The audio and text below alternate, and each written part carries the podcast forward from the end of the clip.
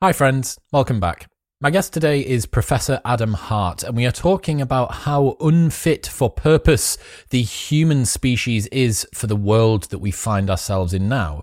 You see, our species has been around for far longer than the modern world, and this leads to imbalances between our evolutionary heritage and the environment that we find ourselves in.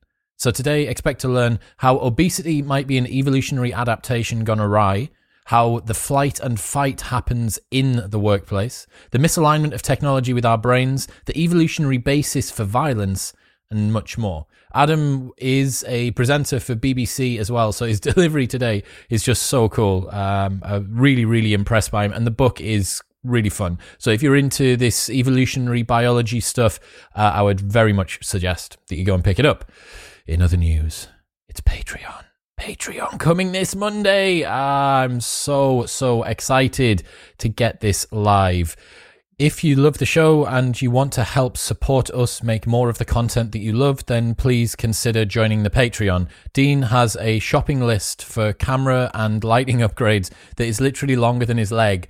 So I think it might take quite a while for us to finish that off. But oh my God, once we finally complete all the upgrades that we want for this show, it is going to sound and look absolutely world class. The plan is to make Modern Wisdom the prettiest looking podcast, the most overtly, obscenely cinematic visual experience that we can muster. So uh, it, it's just going to be it's just going to be awesome. I'm mega mega excited as you can hear, and the opportunity to release like, the new recap series and to involve you guys in voting for upcoming guests and topics and all this sort of stuff is hopefully going to repay you for your support and um, help to level this show up to where it needs to be.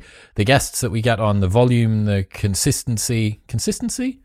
Yeah, the consistency. Like I was thinking about a cake there. Yeah, the consistency of guests that we get at the volume, at the pace. You know, I really do think this show can become one of the best in Europe. And as we continue to level up the quality, we're only going to grow faster and faster. So thank you to everyone who is going to become a part of that on Monday.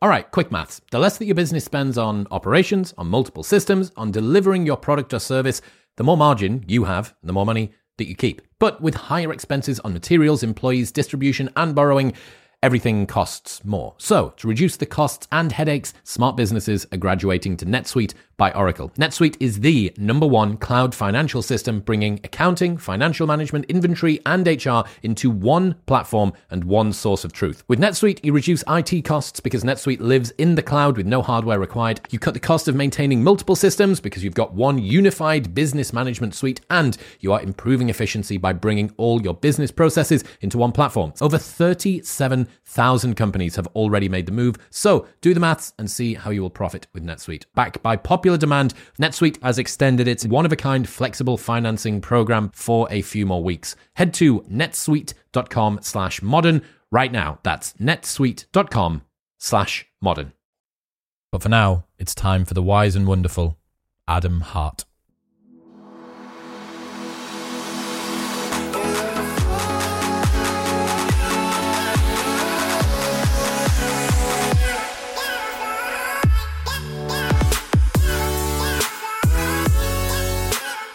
Are you feeling fit for purpose this evening? to be honest, at the moment, I'm not sure I'm feeling fit for purpose at any given point, but I'll give it a go. That's fantastic. So, uh, today we're talking about human evolution and what happens when it collides with the modern world, the imbalance between sort of who we are and where we exist, right? Yeah, exactly. That, that that's what the book is is fundamentally about. Basically, we're, we're an evolved animal, and we're pretty we're pretty decent, right? We're pretty good evolved animal. We we fit very well to the world, and we've achieved global dominance as a consequence. But we have created now a modern world environment that that seems to clash, and we've got lots of problems in the modern world that we can trace back to our evolutionary heritage to greater or lesser extent. Sometimes it's quite a playful thesis, sometimes it works quite nicely, but we can see those evolutionary echoes in the modern world. So that's the, that's the kind of overall idea. I get it. So, how much of an imbalance is there between humans and the modern world? Because sometimes I think that I'm doing pretty all right, and then sometimes I feel a bit like an alien. Yeah, I think I think we have to understand that we have changed the world in such a massive and dramatic way. In some cases, over the last decade. I mean, if you think about it, we're having a conversation here over Skype. Um, I've got my Twitter feed open. We can talk about things going viral and social media stress and fofo and all that sort of stuff. That this would have been meaningless even 10 years ago. And, and that's just in one small aspect of our life. If, if we look across across the piece, I mean, COVID 19 has exposed, of course, how globally um, connected we all are. You know, we got used to the idea of going on flights and moving around. The world now is a very different place from what it was a generation before.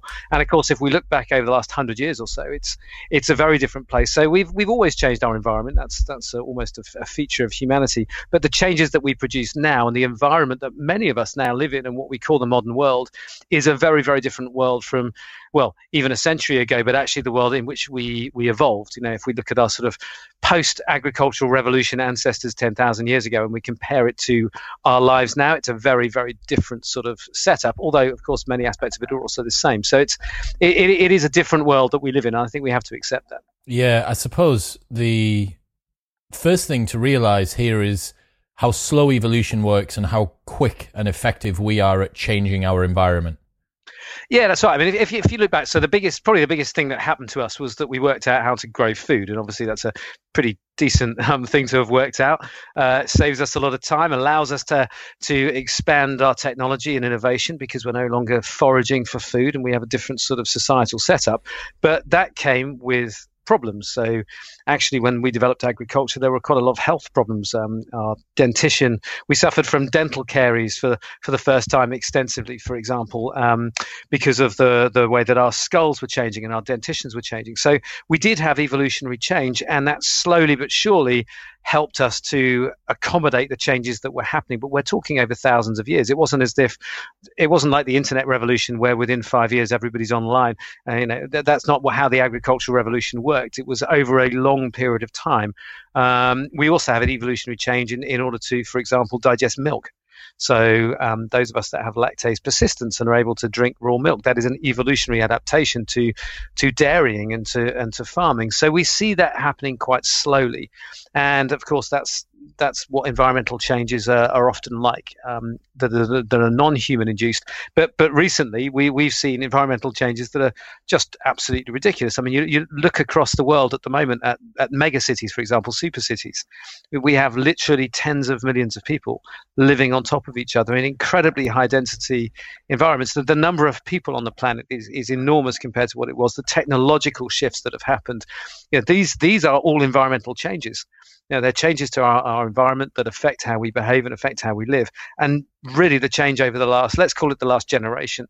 You know, we, we, we can argue about whether it's 20 years or 30 years or 50 years. Actually, it doesn't really matter when we look at it in evolutionary terms because it, it, it's too slow for us to, to evolve to take account of it. We have to have social sort of accommodation for all these environmental changes, and it's incredibly rapid and dramatic. it really is. I was in Dubai a couple of years ago with my dad and I couldn't believe just how recent that city was.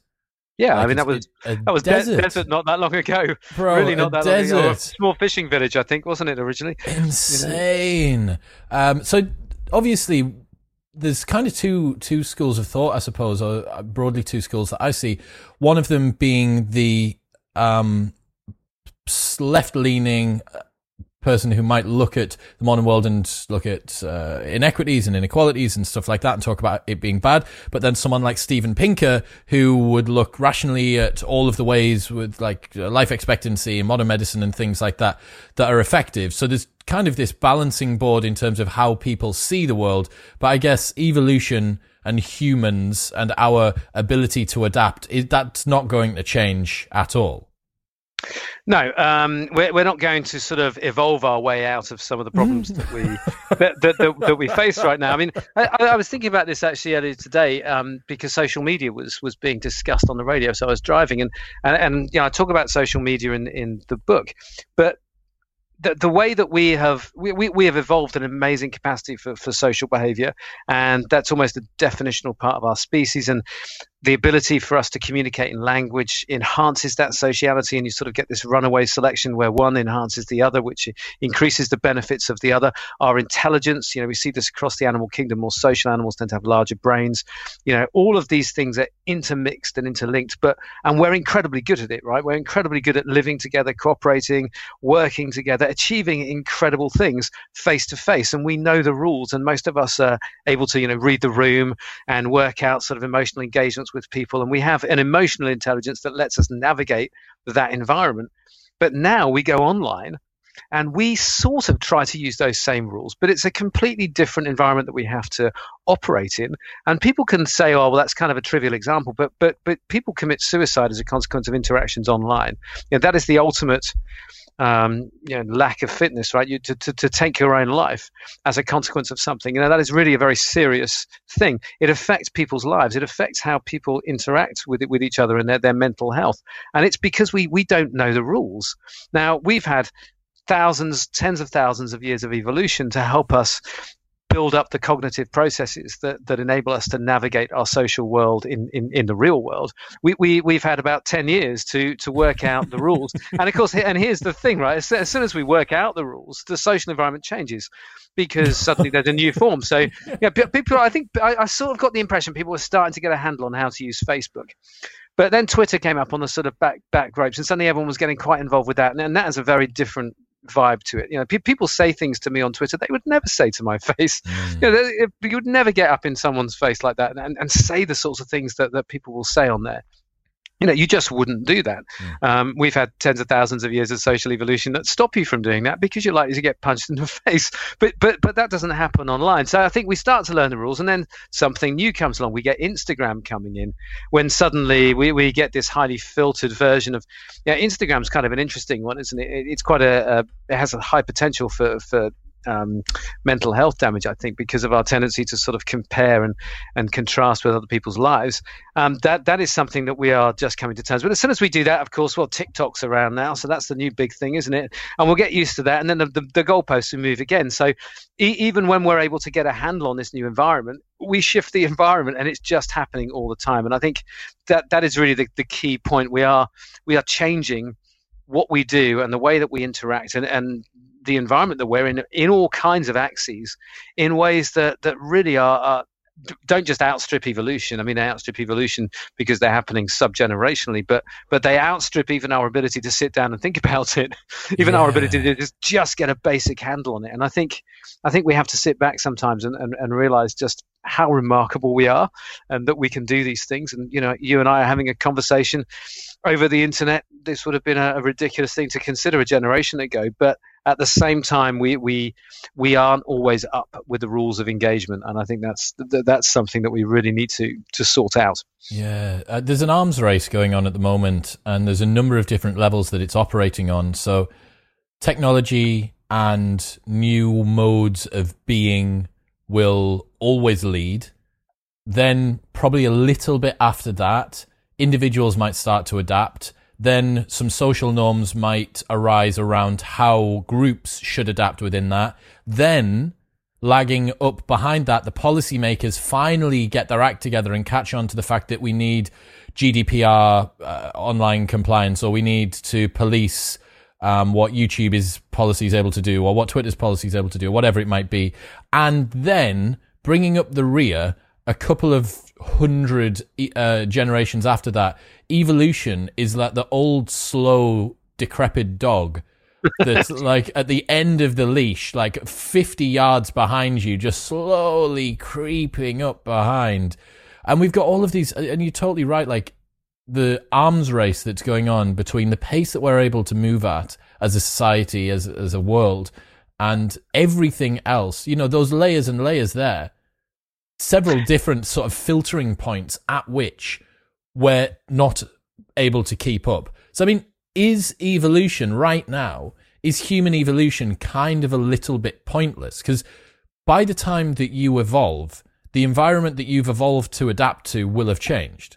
Yes, and of course, many of the things we're talking about, um, you know, evolution can only happen if there's a genetic basis for the trait that you're referring to, and if that genetic basis affects survival and ultimately reproduction. Right, that's your fundamental aspects of it, and and yeah, many of the features that that plague us in in modern life might have some echoes in evolution, but they're not necessarily affecting. They're, they're not necessarily um, affecting our reproduction, if you like. So, so our inability to handle social media may well have an evolutionary sort of echo in terms of the types of social groups that we've evolved to handle um, and the size of those social groups and those sorts of interactions, right? That that may well be the mismatch that we see in the modern world, but our inability to handle that doesn't necessarily affect our, our ability to reproduce. It doesn't become a dominant feature. It's not, if you like, open to to natural selection mm. um, in the modern world. So so evolution isn't going to get us out of that problem, even though there may actually be um, some genetic component to, to it, right? Our ability to handle larger groups could well be a, a genetic component. If we accept that there is some evolutionary echo to the way that we think about these things, then there's going to be some variation in population. And some people, of course, can handle things better than others. And actually, you know, like I talk about in the book, um, for, for, for some people, social media isn't a problem at all. And for other people, it's a very big problem. And there's no reason to assume that there may not be some underlying genetic variance there. It's going to be very complex and it's going to be far from straightforward, but there could be something there. But is that ever going to translate into a sort of meaningful selection environment so that people that you know, people that, that do well on Twitter suddenly have more mm, children? Actually, that's mm. eh, and they pass on that ability to do well on Twitter. You know, that, that that that sort of evolutionary scenario seems a little unlikely. But the mm. the biggest problem with it is that is that um, by even even if that were the case, of course, by the time that's able to act in a generation or so, um, you know the problems the problem's gone away because we've come up with a new way of interacting. Yeah. Um, I've just I've just been joined by um, by a almost two year old who um, should be down. Hello, darling. Who should be downstairs. So if I can, if I can just pause very quickly, I'll have, him, I'll, ha- I'll have him removed. Hang on a minute. Absolutely fine. Yeah, we can send the child catchers in. That's it. The child catchers are coming. Two year olds being. No, I've, I've, I've, I've sent for the, the child catcher. It's all right. That's totally fine. Two year old has arrived. There we go. All right, fella. Yeah. See you later on. Just he was your co-host for there a brief go. for a brief while there. Yeah, well, and and he illustrates. Oh, could you close the door? Sorry. Yes, sorry about that. So yeah, um, you know that, that, that's that's the big problem with with all of these things is even if there was enough variation enough of it was genetic in the background and it made some meaningful sense and people that did well in certain things left more offspring than uh, than others. By the time by the time that happens, the, the you know the, the environment's changed. We've changed the environment. Of course, you know there may be more subtle effects with that. I mean, you know we, we talked earlier about social media causing problems. One of those problems is things like stress, and you know we can see some genetic basis and differences in the way that people handle stress. But equally, that's a balance because some people handle it in different ways. This warrior warrior kind of idea, which which maybe have strengths and weaknesses at different points. So all of it, all of it becomes quite difficult to see a way to evolve our way out of trouble. But certainly, evolution has provided some of the, the background that sort of got us into trouble in the first place. yeah, it's so weird the way that our evolutionary heritage rears its head when these new things happen, right? So you bring in a new technology, and you're like, well, I wonder how the human makeup is going to respond to this uh, surplus of food. I wonder how this human makeup is going to respond to this, that hypernormal stimuli uh, coming from your mobile phone and dopamine hits throughout the day and all this sort of things. And it's like it's it's crazy, man. It's so it's so fascinating. This is why I've been loving reading your book and uh, some of Robert Wright's work and uh, Rob Henderson. We recently had him on talking about uh, evolution and dating, uh, and it, it's really really cool. So uh, you you mentioned there about group size. Actually, I wanted to ask, how does Dunbar's number relate to social media? Yeah, well, this is a really interesting one um, because it's the odd thing I found when researching this idea was that you can find quite a lot of people who will say, "Well, Dunbar's number is very controversial," and you'll kind of read around, and people will come up with different numbers. So the idea of the Dunbar number is it's it's the number of people that are in your social group that you can feel comfortable with. And, and Robin Dunbar, I think, defined it as this idea of of who you could go up to in a bar and join for a drink without feeling embarrassed about it.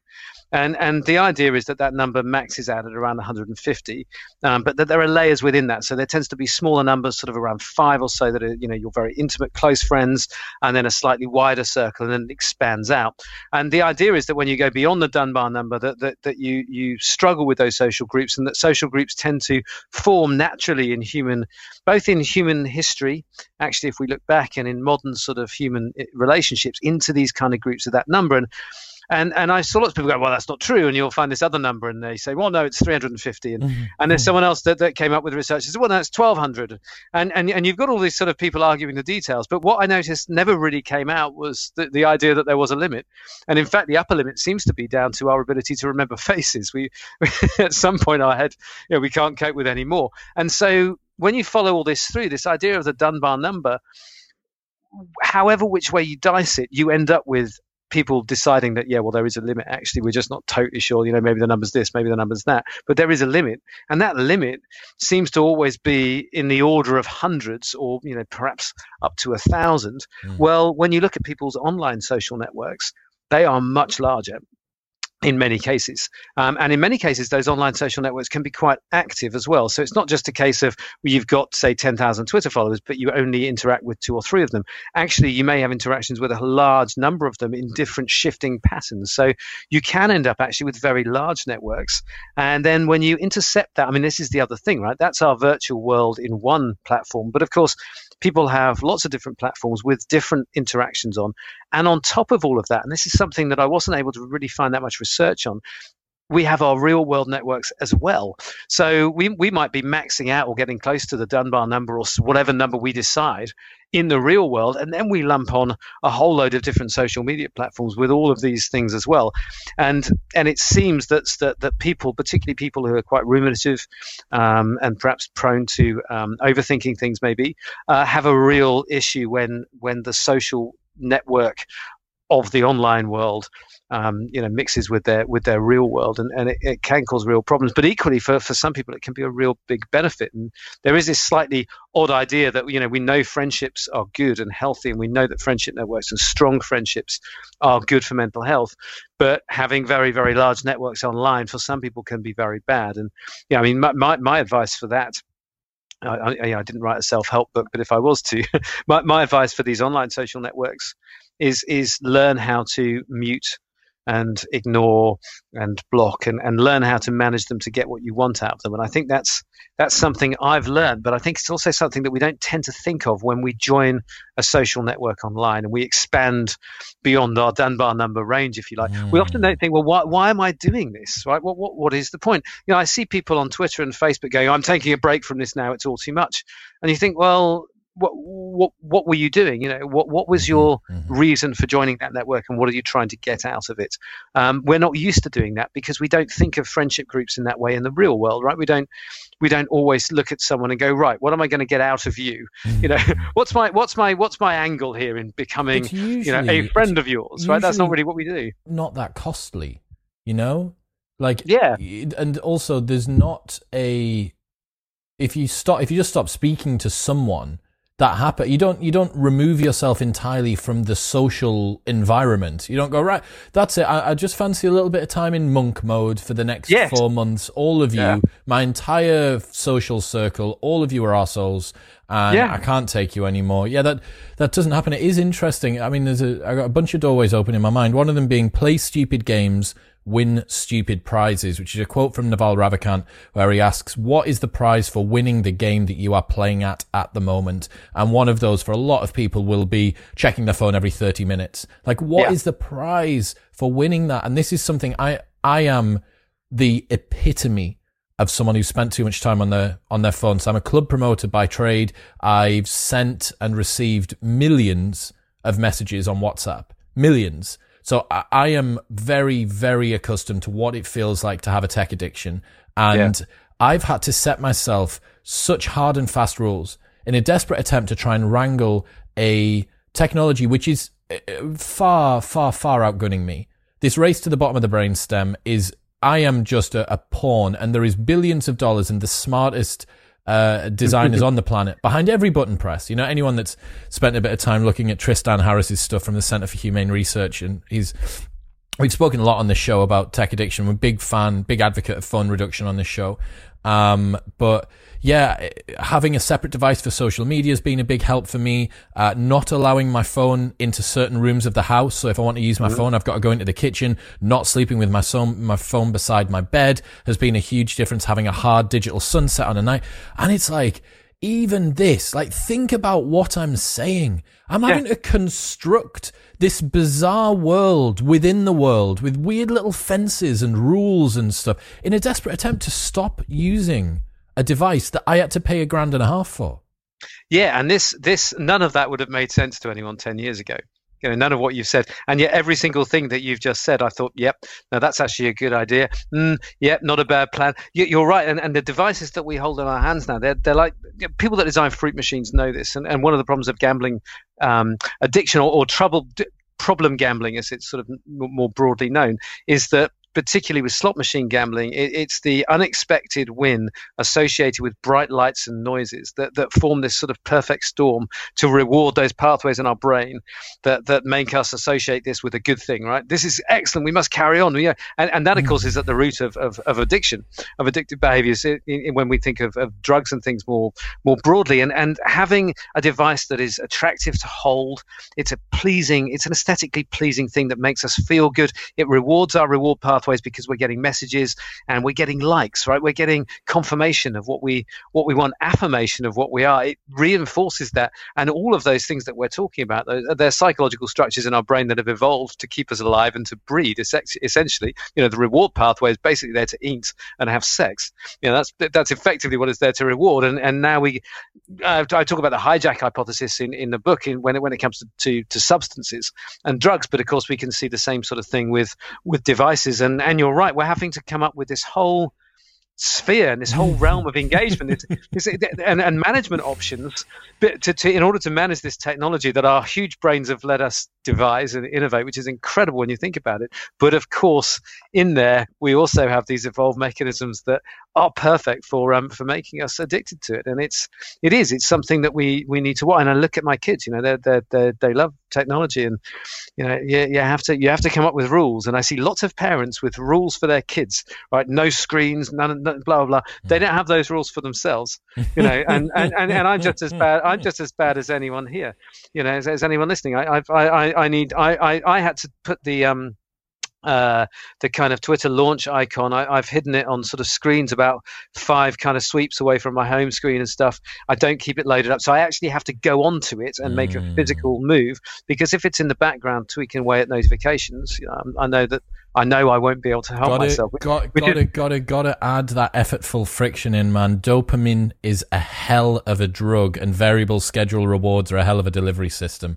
So, yes you know, we are we're we're outgunned in that department. So, um, can you tell us about the hygiene problem? I loved this.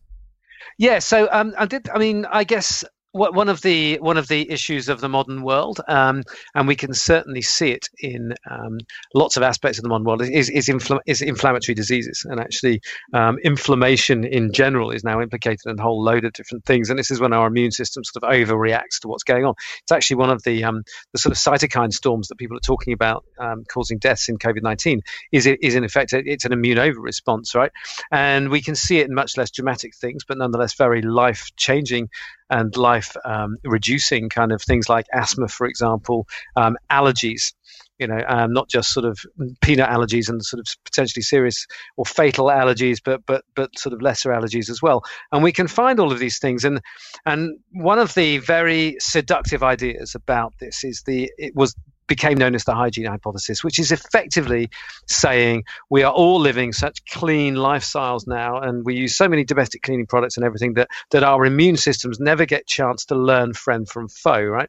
We never get the chance to build up the idea in our bodies that well, these bacteria are good, these bacteria are bad, and we end up with this immune system that, if you like, hasn't been to school properly and has kind of uh, not learned to respond properly. And and that's a really interesting idea because it's very seductive. You see it absolutely everywhere. It's repeated in the popular media, particularly, you know, jump on the hygiene hypothesis. But when you actually look back through the history of it as a scientific idea and the publishing of it, it, it was never about home hygiene in that sense. It was actually the original idea was looking at um, looking at the incidence of things like asthma, for example, and it, it looked at household effects. And the biggest household effect was actually the size of the family that you're in, um, because right. it gave how, you more. It gives work? you Well, it gives you more interactions. So if you have more children, basically those children have more interactions with children, more um, very close interactions, more opportunities basically to ingest bacteria uh, and so on. Well, because and you're dirty and they're dirty, and, and you've got together everybody dirty. Yeah. And, and of course, um, if you look at our modern lifestyle, we tend to have much less exposure to to outside. Um, we live more inside lives than, than we certainly than we evolved to live.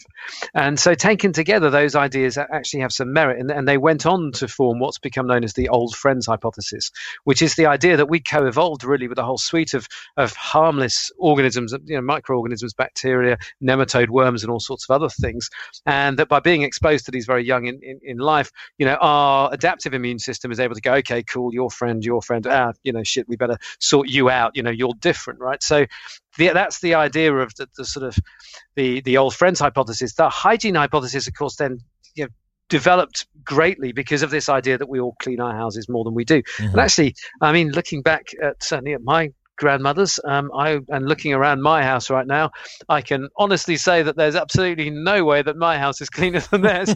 Um, you know, and, and, in fact, people did lots of studies of this, and they looked at the use of cleaning products and all this sort of stuff, and, and, it, and it really transpires that it's not it's not this fact that we're all so damn clean these days, and you know, back in the day we all ate mud and and you know Mars bars were the size of house bricks. It's not it's not this sort of uh, uh, kind of great great change. It, it's actually down to the way we live and, the, the, modern, you know, if you like, the modern Western lifestyle. The idea that we are inside much more. As children, we tend to have less interaction with other children. You know, we're a crashing species almost. You know, lots of children in in sort of um, ancestral societies, certainly children would have played together much more than they do now. Um, you would have had family groups mixing together much more than they often do. Family size would have tended to be larger. There would have been uh, potentially more contact with, with animals and livestock than we have now.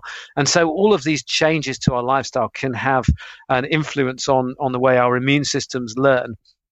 Um, and we can see similar sorts of effects um, in, in lots of different places around the world. I mean, there was a really nice natural experiment where a group of, uh, an ethnic group in, in northern Finland, um, I say a nice natural experiment, nice in inverted commas from a scientific perspective, um, uh, an ethnic group got divided by border effectively between Finland and Russia. And very, very rapidly, the, the, the Russian group were living a sort of more traditional lifestyle for them and a more um, rustic lifestyle, I guess you would call it, with association with animals and so on. And the group in Finland lived were living a, a, what we would describe as a modern Western lifestyle. And, and very, very quickly, they were able to see the differences in those two effectively genetically identical populations. They hadn't had time to diverge, but they were the only difference between them now was the environment they were in, and they were able to follow through the, the, the sort of the fact that the, the, the, group that was in this modern Western sort of setting had more lifestyle related kind of allergies and so on. So it's a it's a really interesting idea. it, it is a tricky one, and it's a, it's the sort of thing that's very difficult to do the type of controlled experiments you know sort of mm-hmm. the, the, the the gold standard kind of medical trial that you would like to do because of the ethical implications of it. But but certainly the correlative evidence is is, is strongly points towards this lifestyle effect changing so and resulting in these allergies. the question that we need to know do i clean my house or not Adam. Well, absolutely, and, and, yes, you should, because th- this is the other thing that developed. Of course, I mean, I've heard people say, "Well, you know, I'm going to take little Toby out or whatever and force feed him, you know, mud." If, so, you push, so, if you push a toddler into the ground, it's good for their health. Right? It's good for their. This was the idea. I mean, well, I won't clean my house. Well, well, of course, actually, you, you know, we, we should. Hygiene, and as we're seeing right now, hand hygiene particularly is an incredibly important thing. The fact is that we yeah being clean is good right we, we no longer suffer from many of the infectious diseases that we would we can clean wounds we all of these things are wonderful if and if you handle things like chicken for example you know with campylobacter being quite rife in some of these things yeah God's sake, wash your hands, right? Wash your children's hands. Don't, Adam, don't, Adam, don't, don't get into the idea that, that, that, all these things are good. But I, I had salmonella 18 months ago. Oof, right. And wouldn't advise is, it. No, and and actually, in something, I mean, I, I wrote a book about five years ago, um, which looked at us the complex relationship with bacteria. And one of the great surprises with that was to, and I don't remember the figures offhand, but was to see how many people in this country die from food poisoning, from salmonella, listeriosis, and so on. It was quite shocking. And in fact, there was a um, there was a food poisoning um, outbreak, if I remember rightly, up around the northeast, um, you know, uh, five or ten years ago that, that I mentioned in that book. You know, these things happen, and that you're right. They're they are not fun, right? So um, definitely, definitely have some basic hygiene. Awful, awful way to spend half the month of October and most of the month of November. Uh, yeah. it, it, doesn't stop, man. It was, it yeah. was, it was savage. Anyway, I won't, I won't go into too much graphic detail. Uh, so you looked at stress too. What did you find out there? Yeah, I think well, stress is brilliant. Stress is actually what started um, the book. Um, so I was I was looking for for another book to write, and and one of the things that came out from the book on bacteria, which was talking about sort of allergies and so on. I got looking at inflammation and then started reading around and ended up finding that the stress in the modern world is this big long, you know, chronic stress is this long term killer, and that we don't you know we still don't understand that much about it so i started thinking about stress as a topic and then realized that it could expand more so you know the base the basic story behind stress is that stress is an absolute lifesaver um, stress is fundamentally this fight or flight response right something terrible happens we need to fix it right now we, we can't wait for a sort of homeostasis to take care of it. It's it's not you know right now we need to do something. We need to jack ourselves up and get ready for it. And and so we get this fabulous hormonal sort of ballet through our body that releases all these hormones that are, that, that elevate our heartbeat, you know, all of that feeling that we're all familiar with, elevate the heartbeat, elevate blood pressure, divert blood away from where it's needed to, to, or where it's not needed to where it's needed,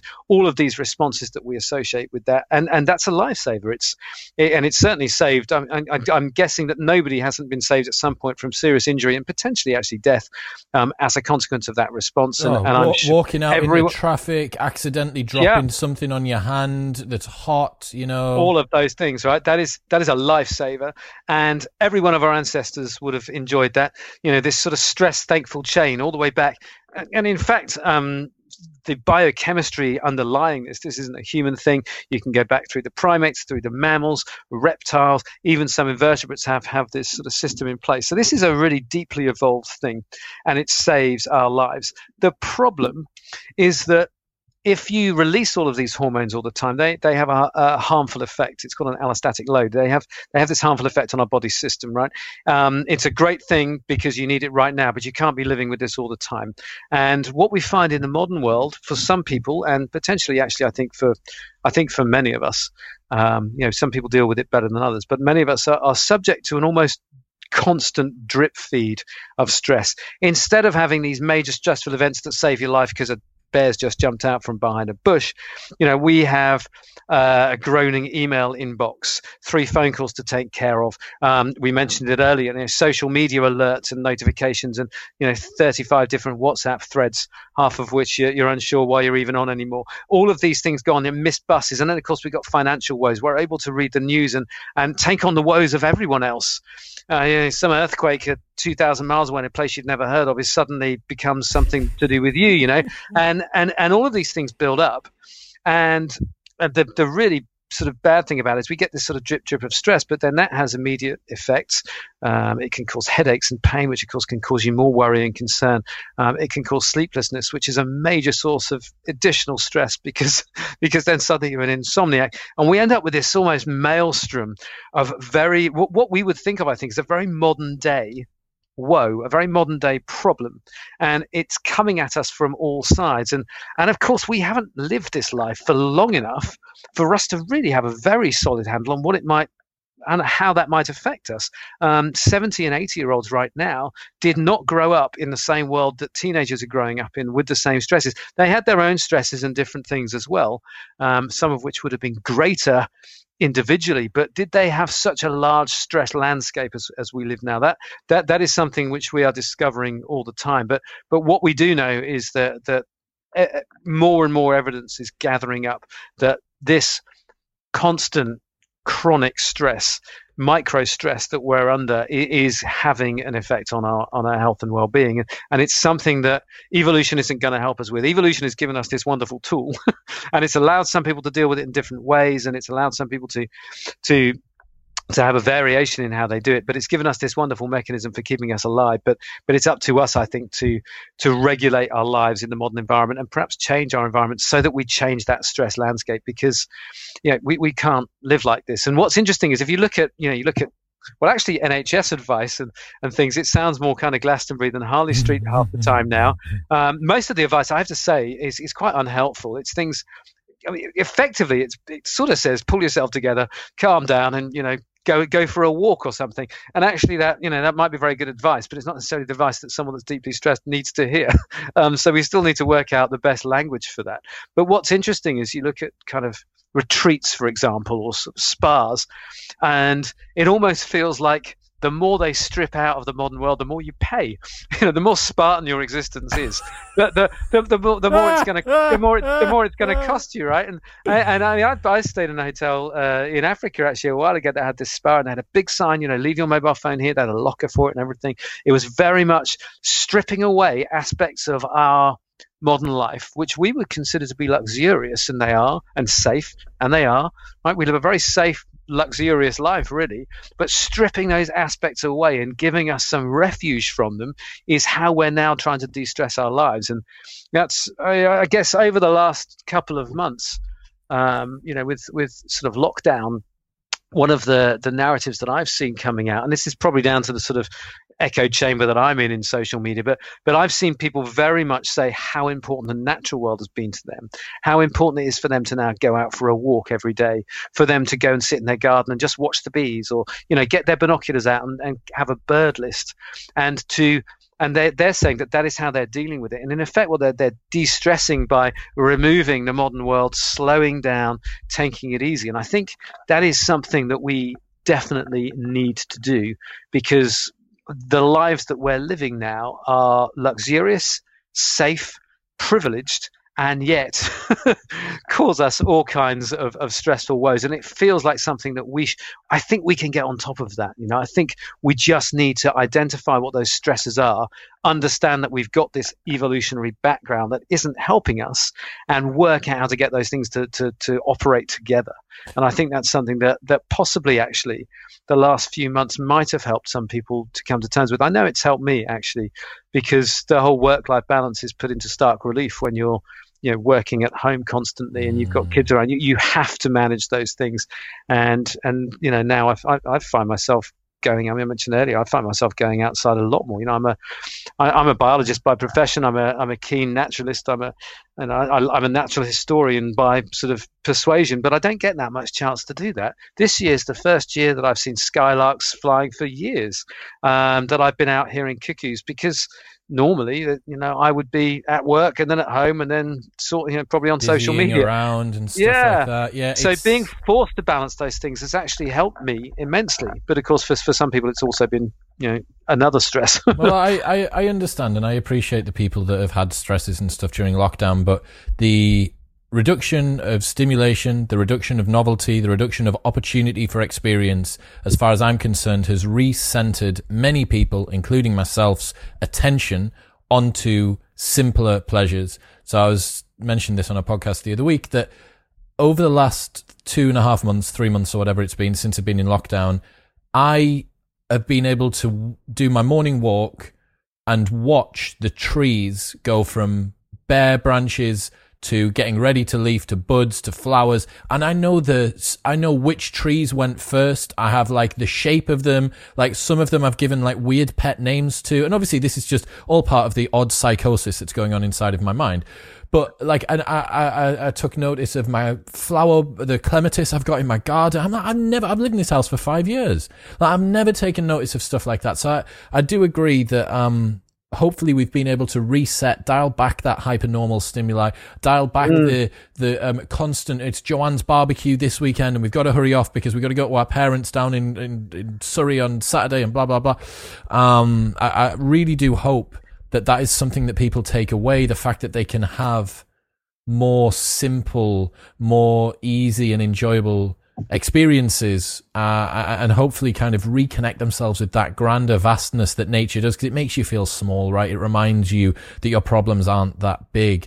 So the the two key takeaways we've got so far that I've I've got from this the three key takeaways uh, number one sleep with your phone outside of your bedroom. Number two if you've got a child you worry about getting ill uh, shove its face in some mud. Number three um, if you want to really enjoy your life then uh, loincloth mud hut uh, out in the middle of somewhere completely barren and stark, um, and and just live live out there for like a week, and you'll come back and you're just going to be fully actualized and, and full of zen. So those those are the three takeaways I've got so far. Uh, up next, are we evolved to be violent? Yes. Now this was this was a chapter which I found particularly interesting um, to to come at from from a zoological perspective, um, because I think you can find lots of people that will suggest that, that humans are the only people, they're the only species uh, that will that, that kills its own kind. And, and as a biologist, I, I know that that's I mean, that's twaddle, right? it, it, it, it's absolutely incorrect. I, have studied um, leaf cutting ants and honeybees, for example, in some depth, and both of those highly social species, right, that we look at in terms of harmony. I mean, but bees are virtually, honeybees are virtually synonymous with harmonious living. Well, actually, um, you know, the, the queen, when she emerges, will kill her sister queens.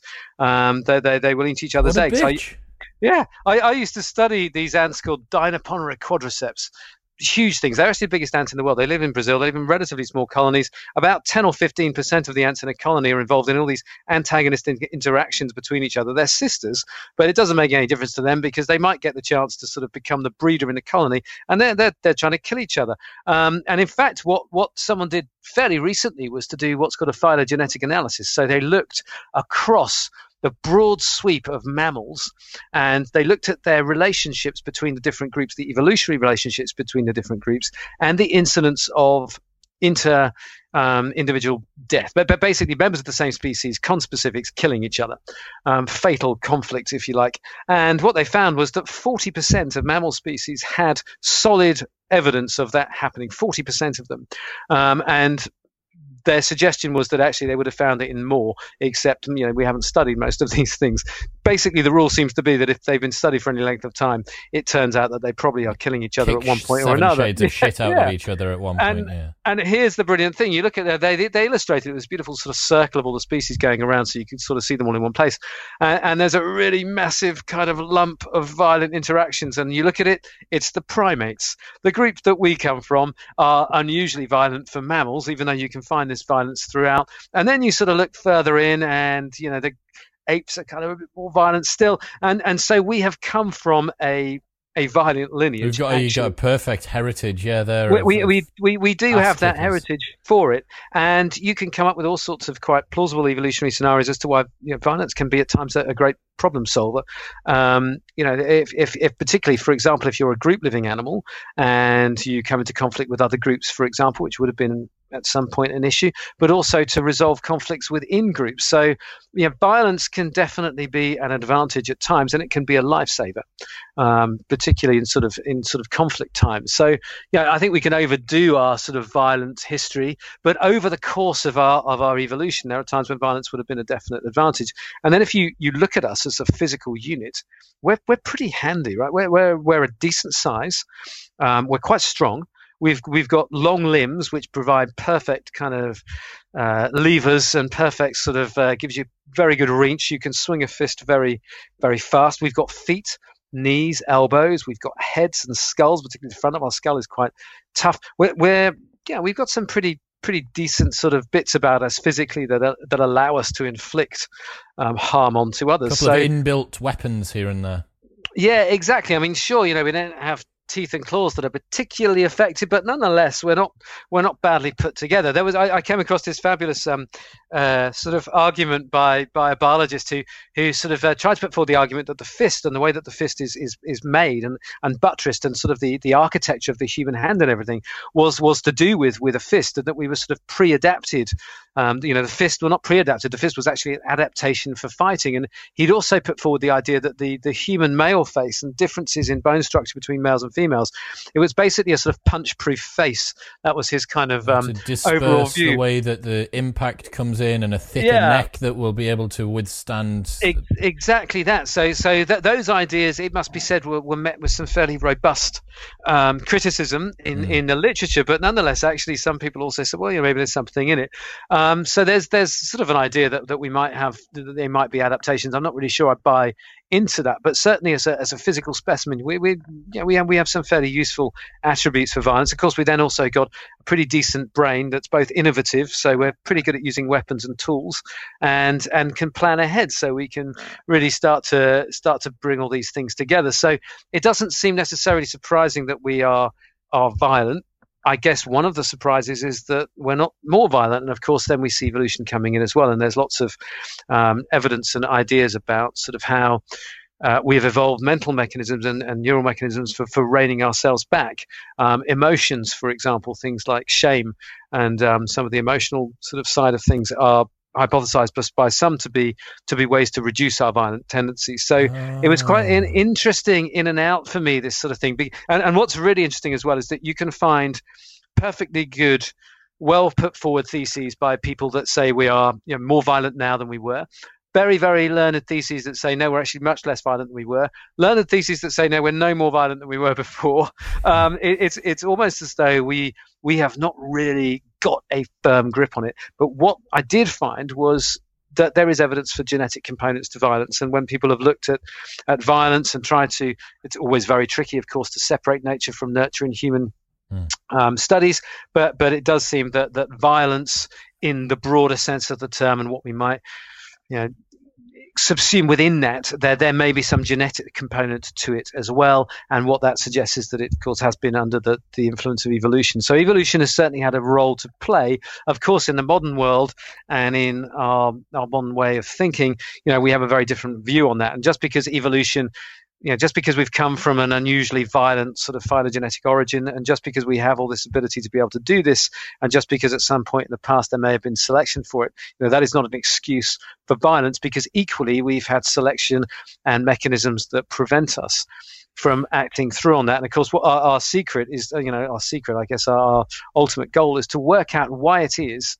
And, and what triggers there are in, in some people that make some people much more violent than others. And and that's that's really a hope i think of lots of people looking at the evolutionary history of of this sort of thing is to try and get some sort of handle on on how we might if you like cure or treat um, violence. But but equally so, there's a there's an argument there. There'll be a number of people that would hear you say or hear uh, researchers say that we're looking at ways to cure violence.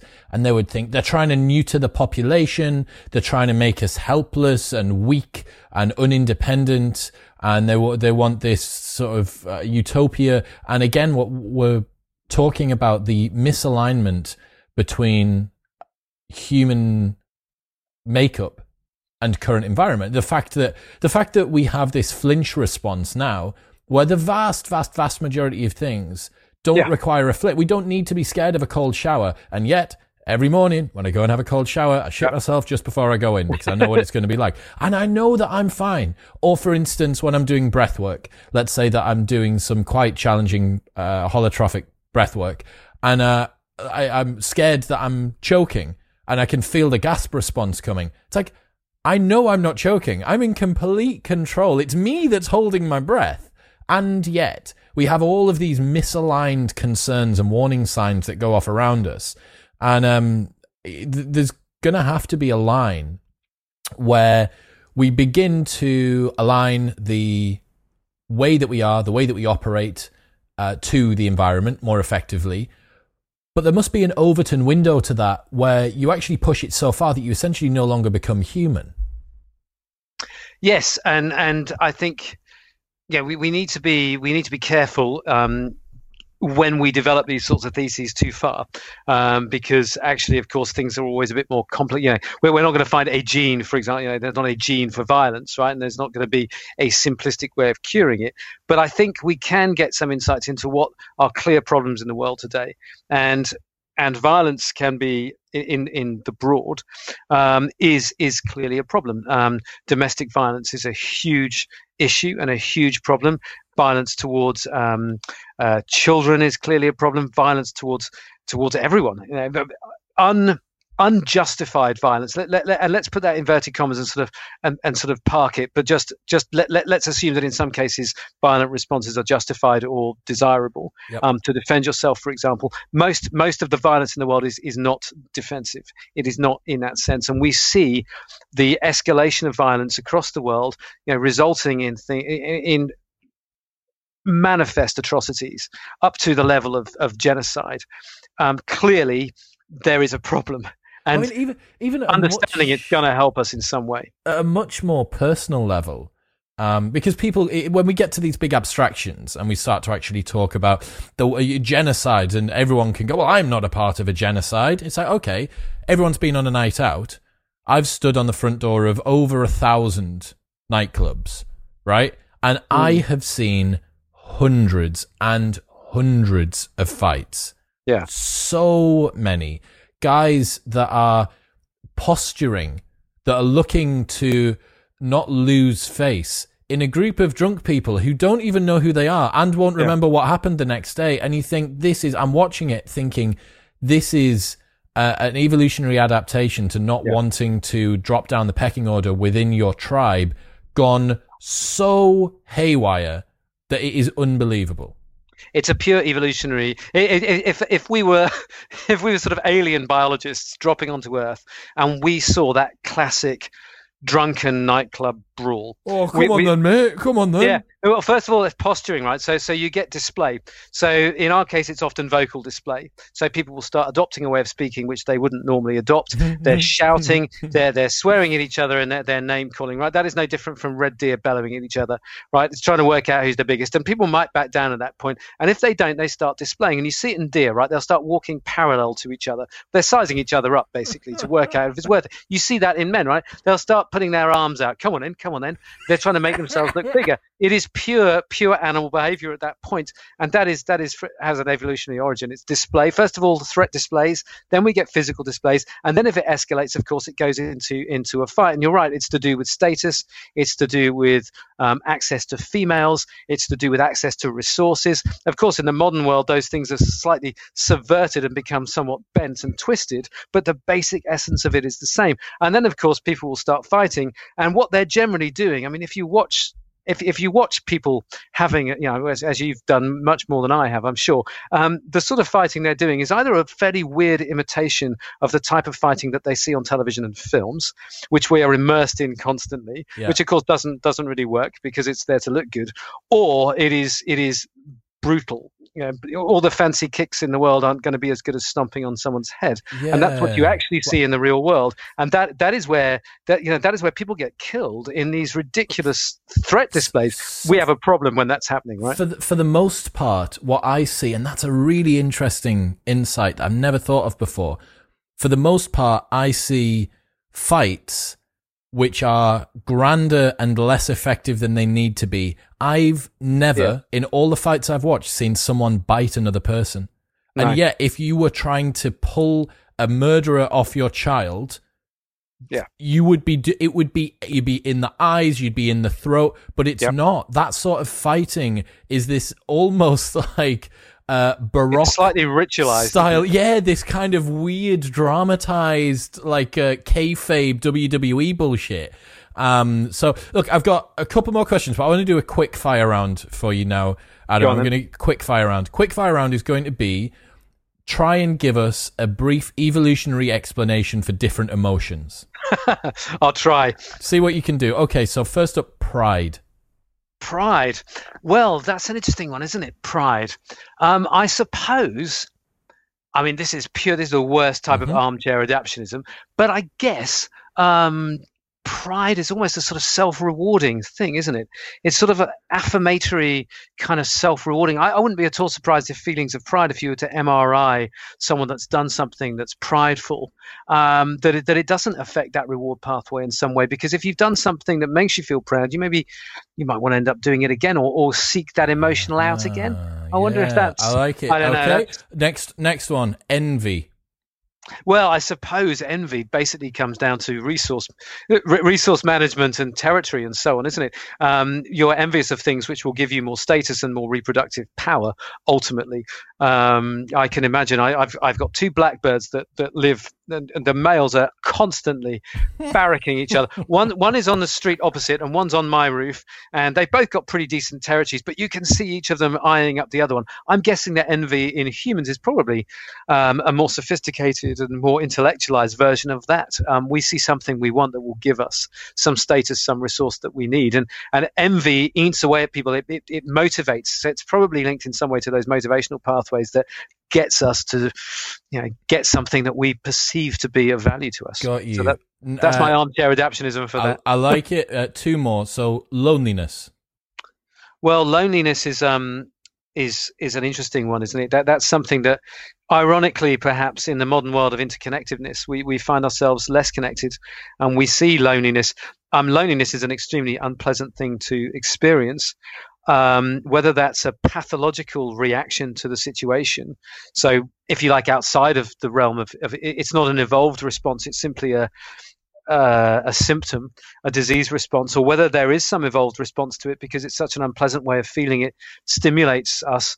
I, I don't know, but I, I guess one of the things that we see with people that are chronically lonely is it doesn't necessarily drive people towards seeking out humans. In fact, if anything, it tends to lead to further isolation and mm. further loneliness. So I wonder whether loneliness might actually be be a sort of um, a, a, symptom, almost a, a, disease, if you like, a symptom of, of something rather than a an evolved emotional uh, response. Yeah, I, but but but yeah, I, uh, I'm I'm guessing there'll be there'll be people listening to this that know a lot more about the evolution of emotion than me, going they, they shouting at the screen. Fuck Adam, yeah. they can comment please, in, in the comments do. below and correct us throughout this whole thing. I've told yes, it, I've I've said like valuable. five times about shoving a child's face in the mud. It's fine.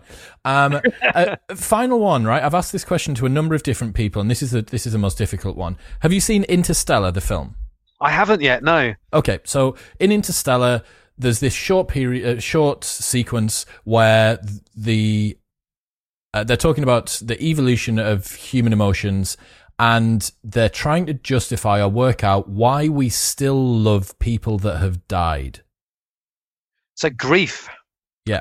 I suppose. Well, it's it's different from grief, isn't it? Grief is, is almost that separation uh, sort of thing. Um, the pursuit, uh, the continuation of love of people that have died. How well, is that fitness enhancing? You know, I guess, I guess, in a sense, uh, ooh, maybe we want we want that to be us some sense. Perhaps that's one of those things that's gone beyond simple fitness enhancement and is a product of this is this is such a, a squirrely mm-hmm. and and and uh, and weaselly response. But perhaps that's one of the products of the complexity of our brain that simply emerged from the the background of all those neurological connections.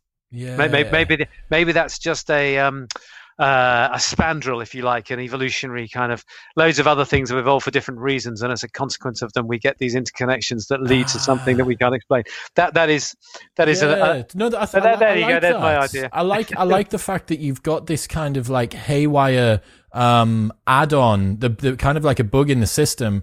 Uh, so you could think. Uh, again, this is, I've thought about that question loads, and this is the first time you're eliciting a lot of new thoughts here, which is great. Um, uh, what you could have is your brain is unable to work out the fact that your feelings for someone, the love that you had for someone, that they're no longer there. Then the, uh, it's actual uh, a um, denial of death almost somewhere Which, back back inside mm. of you. I don't know why that would be evolutionary. But that could well. Um, I guess I guess a, a, denial of death is probably a very good thing, right? If if if you refuse to believe that death is there, and you well, no, actually, accepting that death is there is much better, isn't it? Because you know how bad death would be for your fitness, so you ruthlessly try to avoid it. So actually, kind of uh, ignoring death, I'm not sure. I'm, I'm gonna I'm it's, gonna hey, let yourself ponder. have a have a little ponder on well, that. Well, yeah, watch, it's, a, it's an interesting one. When you watch Interstellar you'll know the exact bit that I was talking about. So, um, my final question: What's what what happens next? We said at the very beginning of this conversation that human evolution is kind of a bit moot now, or at least for the time being. For as as long as the environment changes fast as hell, evolution is kind of just spinning its wheels. Is what what's that mean as we go forward? I, I think I think what it means is is that we it's kind of like we we need to sort of grow up a little bit, don't we? We've we've reached this point now in, in, in our civilization, and particularly over the last few few decades and the last generation or two, we've we've really reached a very critical point, and and, and perhaps even a tipping point in the way that we that we view the world and, and, and see the world. And I think I think we need to embrace the fact that we are incredible creatures, right? We are amazing. We can control our environment to a ridiculous degree. We can explore space. We can smash atoms. We can do all of those things. And too often I think we we sit back and say, "Oh, but you know, we're we're rubbish and we blah blah blah and like aren't we awful and we you know, we can't run as fast as a cheetah or whatever." No, we're we're incredible. We're the fastest, strongest, most intelligent creature on this planet. We should embrace that and we should use that in a much more effective fashion. And I think to do that, we're going to have to accept the fact that we are animals, that we have these kind of evolutionary echoes that influence things both consciously, subconsciously, and also within our bodies and the way we respond to things. We almost have to embrace all of that and and much understand ourselves in a much better way, I think, if we're going to move forward. Because you're right, evolution is not going to get us out of this. Um, we're going to get us out of this. But for us to do that, we have to really deeply take on what we are.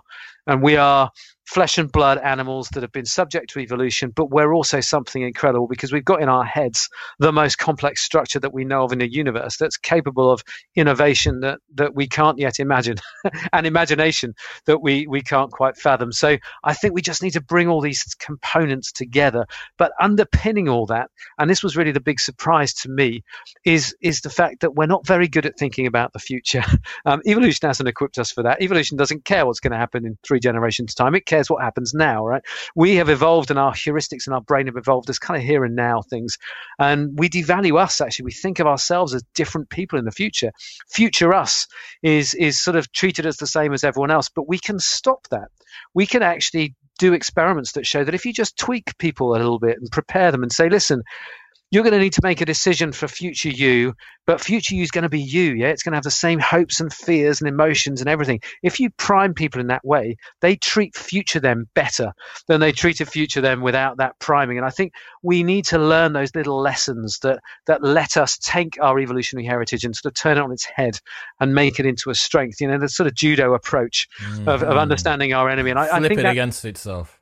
And I think that's that's where we're going to need to go. I think we're going to need to be much more understanding about what we are, both in the sort of philosophical sense, but also in the biological and sort of very real flesh and blood sense, and, and understand that heritage, but also understand what it means for us right now, and and and yeah, and perhaps perhaps then we we have we have some hope because yeah, we are in every axis, really, it's very hard to find anyone arguing against a point that we seem to be right now in history at quite an important point in terms of human population, the way we're treating the planet, our environmental issues, the social issues you mentioned earlier, uh, ideas of social inequality and everything.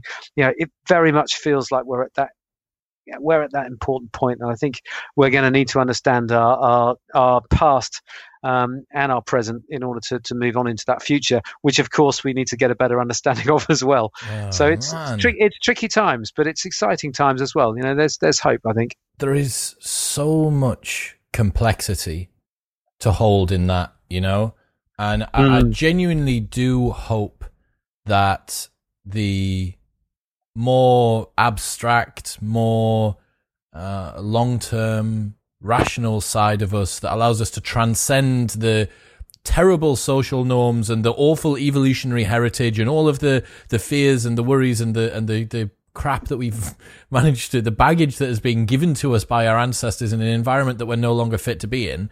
Um, but it it requires a lot of social change. Like if if evolution isn't going to do it, then it has to be a combination of wisdom acquisition by the individual, social cohesion by small and local groups, by uh, bureaucratic and political change by people in power who actually understand every layer below that, and then a global movement toward understanding that we are one species, one planet, one shot at this. You know, we didn't even start talking about existential risk and stuff like that, but that's a whole new rabbit hole for us to go down.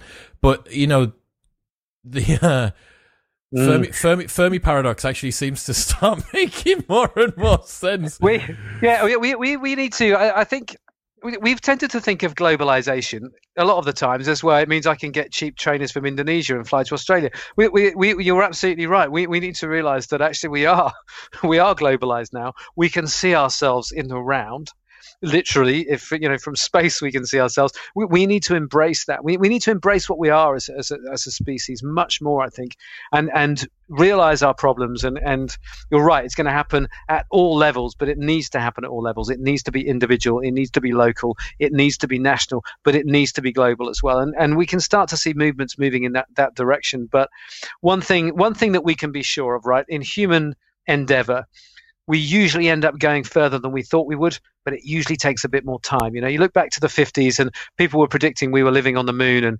and and and whatever by the 1970s, but but in fact they didn't predict half of the things that we've managed to do. Um, they just got the timing wrong. You know, so we really, I, I think we, it's going to take us a bit longer. This is this is not going to be a shift that's going to happen overnight, but hopefully we're going to be heading in the right direction. I love it. Adam, uh, Unfit for Purpose, When Human Evolution Collides with the Modern World, will be linked in the show notes below. Uh, have you got any other websites, any other stuff you want to plug? Uh, no, just that one for now. Um, there is a Radio 4 program coming out that's, that's not linked to this actually, but it's quite interesting um, and sort of arose out of some of the ideas where we look at humans as prey. Um, so we're looking at that at um, how how we um, are eaten around the world actually by various animals and how serious that can be in certain areas. But also, we look back to our evolutionary history and look at the influence of not man the hunter, which is the sort of glamorous way that we, we used to think of it, but man the hunted and the importance of that environment on our evolution. So, um, some links there as well. What's, and what's that called?